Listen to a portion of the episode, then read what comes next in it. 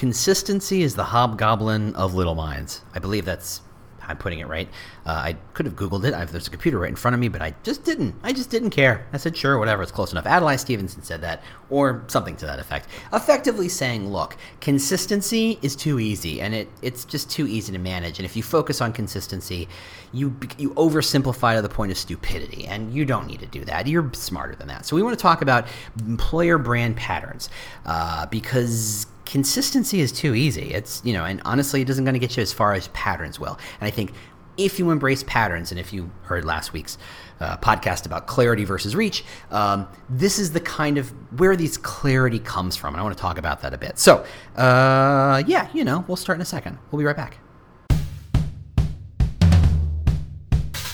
Welcome to the Talent Cast, the world's most caffeinated employer brand and recruiting podcast. I'm your host, James Ellis. Thanks so much for listening. If this is your first time for joining in, we do things a little differently. We try and do deep dives. There's not a lot of interviews here, there's not a lot of news here. This is about how do we get smarter and better. And that means how do I get you smarter and better? How do I get you to think about these problems at a deeper level so that you can solve them and look like a genius to your boss? If this isn't the first time you've been here, thanks so much for returning. Feel free to share with your friends, your coworkers, your boss. I don't know. Uh, we really do appreciate that. All right, let's get into it. Hey, how you doing? James Ellis here. Housekeeping notes. I don't know. I'm sure it's in the show notes. Let's get to it.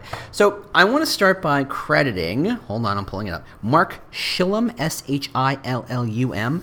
Uh, wrote an article a couple years ago called Branding is About Creating Patterns, Not Repeating Messages. And I swear, the headline alone was like a wiffle bat to the head. It was like, oh goodness, that's amazing. And I think I've actually mentioned it, this this article or this, you know, this this material on a podcast a million years ago. But I want to hit it again because I was literally cleaning out my computer uh, and I ran across this saved bookmark and I went, oh God, that's right. And I read it again. I was like, oh, still, wiffle bat to the head. Amazing. So let's talk about it. And after last week, we talked about the sense that your employer brand can be very simply measured. I said simply, not perfectly or accurately, but simply measured or compared on a function of reach and clarity. And reach is simply a matter of how many followers you have, how many people look at you, how many people talk about you. You can do it based on web traffic and social interactions, and there's a million ways to do it. You can do it that way, and it's the easiest thing to measure. And frankly, I think people put way too much stock in it because I think they focus on reach far more than they focus on clarity. It's so much easier to report on, hey, we have 10% more followers this month. We're amazing. You're like, yes, but you're they're all hearing different messages and none of them have any sense of who you are. So congratulations. You've confused more people about who your brand is.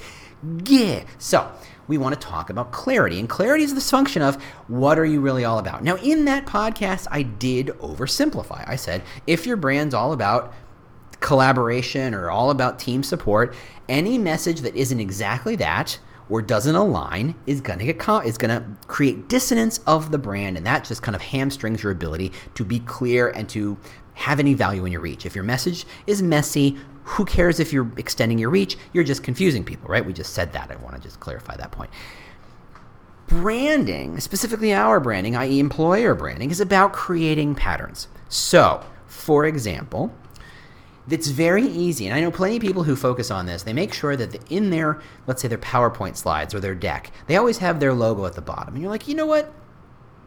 If you have to tell me 10 slides in that it's still you, you're a mess. You are all over the map. I should know 10 slides in that it's you. Not just because I've seen that logo already and you've introduced yourself or been introduced as that thing, but because your content aligns to that brand.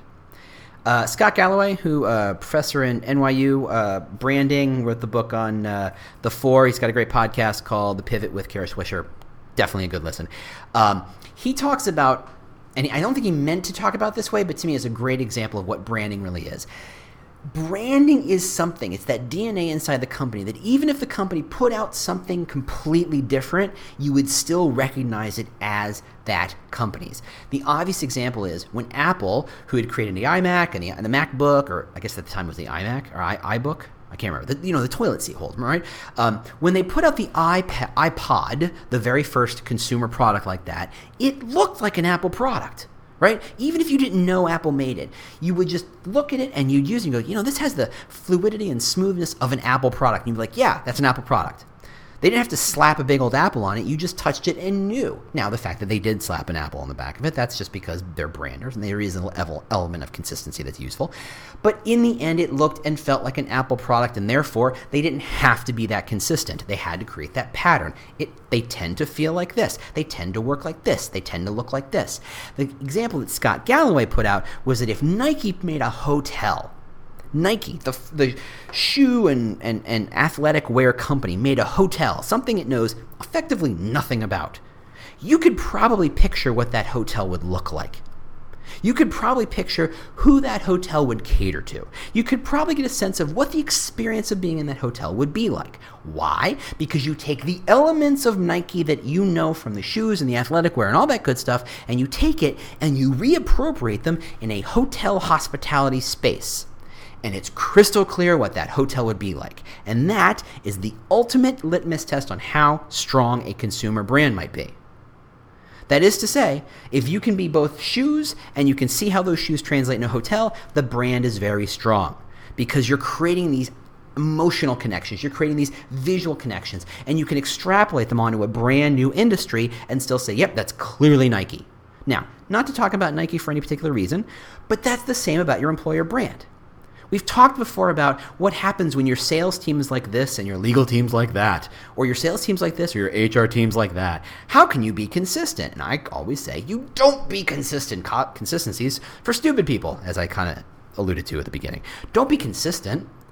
Be create patterns. Meaning, in the same way that Nike, because the way it makes its shoes, because the way it makes its activewear, because of how people feel, because of how it talks about it, because of the commercials. And by the way, that Women's World Cup commercial Nike dropped at the end of this finals, wow, that was amazing. Just putting that out there, killer commercial. Good job, guys. Whoever wrote, whoever did that one. Um, Side note, uh, you take what you know about that brand, the feelings, the emotions, the connections, the expectations about the brand, and you can apply them to something else. You can say, look, at Amazon, just to pick on Amazon, because Lord knows we've done it plenty of times in this podcast, if you know what you know about Amazon because of how you use Amazon, because as a consumer, as an Amazon Prime member, as a person who's bought all sorts of different things from it, if I said, okay, what's it like to work at Amazon, you probably have an expectation. And that's when you can find a connection between the consumer brand and the employer brand. Because you take, it's like shoes and hotels. What you know about the consumer brand can be reapplied to the employer brand.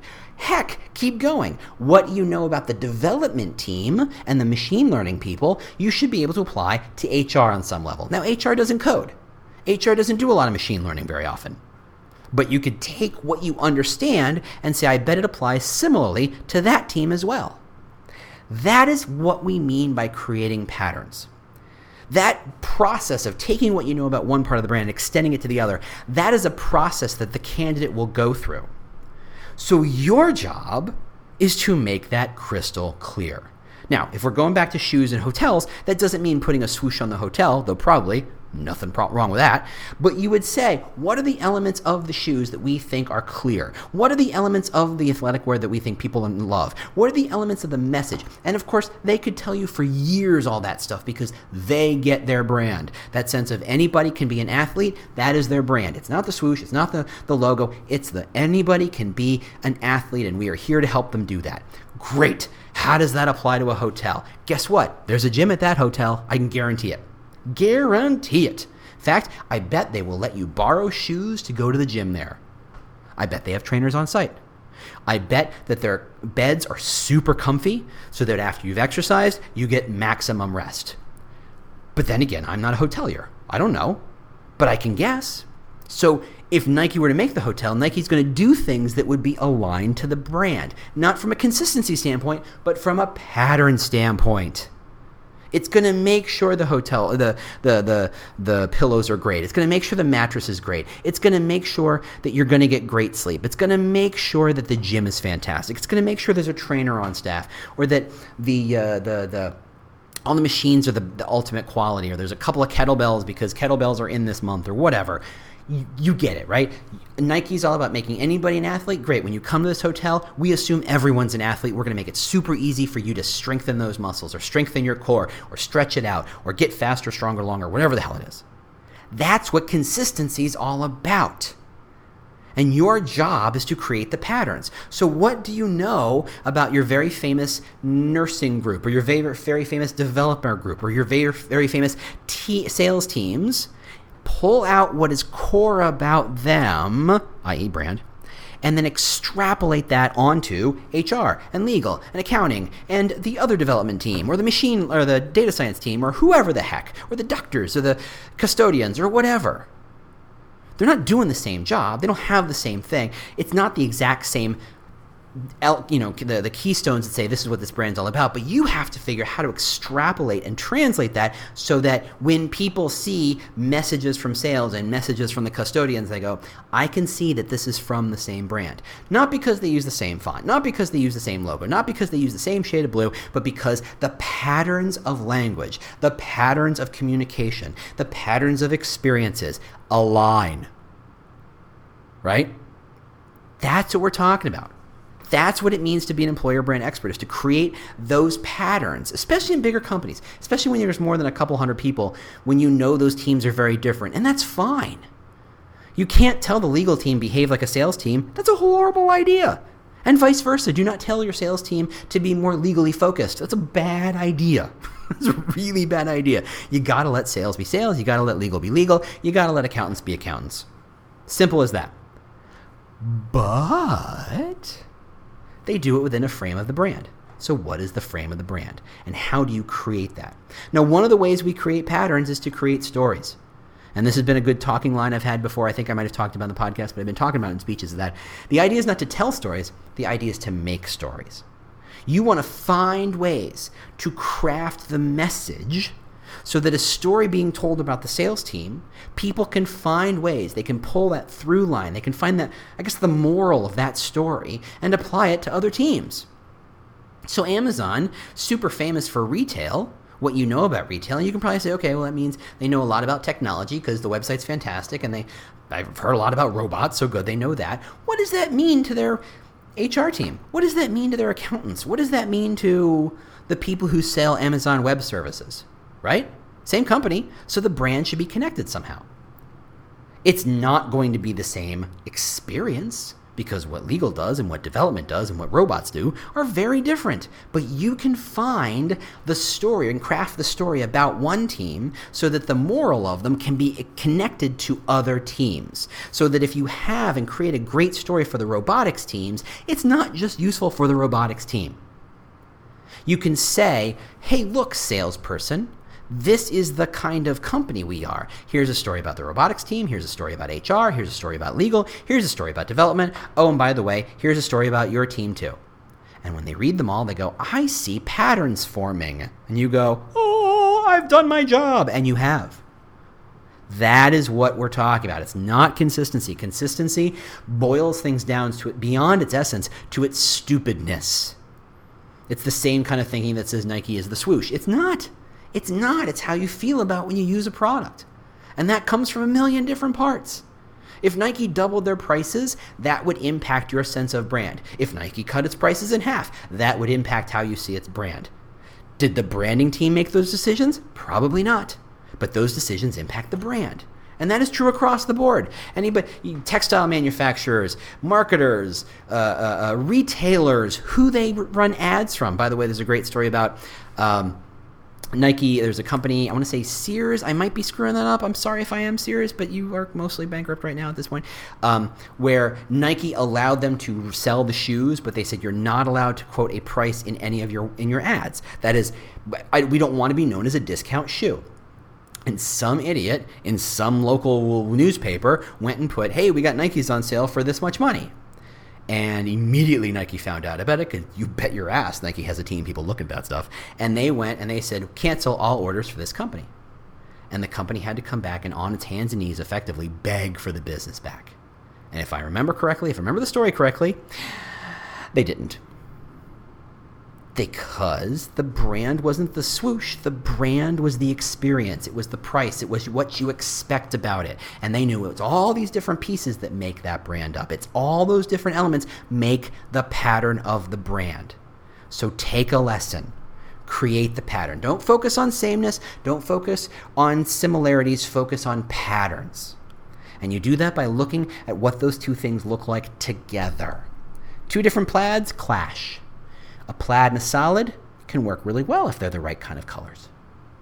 It's how it works. You can be different, but so long as the patterns match and align and have some sort of through line that you can see how one leads to the other leads to the other, that's how you create a stronger employer brand, especially in diverse workforces, especially in diverse companies, especially in complicated or globally distributed companies. That's where the strength is.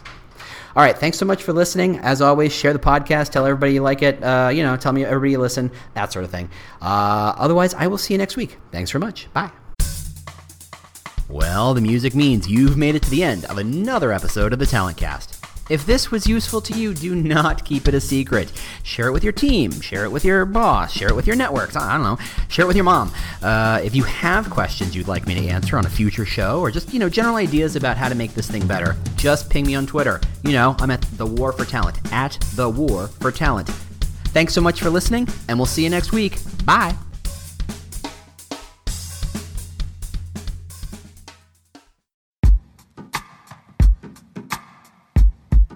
The Jim Stroud podcast explores the discoveries and trends forming the future of our lives. Brain to brain communication, robot bosses, microchip implants for workers, and artificial intelligence replacing human workers are all happening now. If you want to know what's happening next, subscribe now to the Jim Stroud podcast.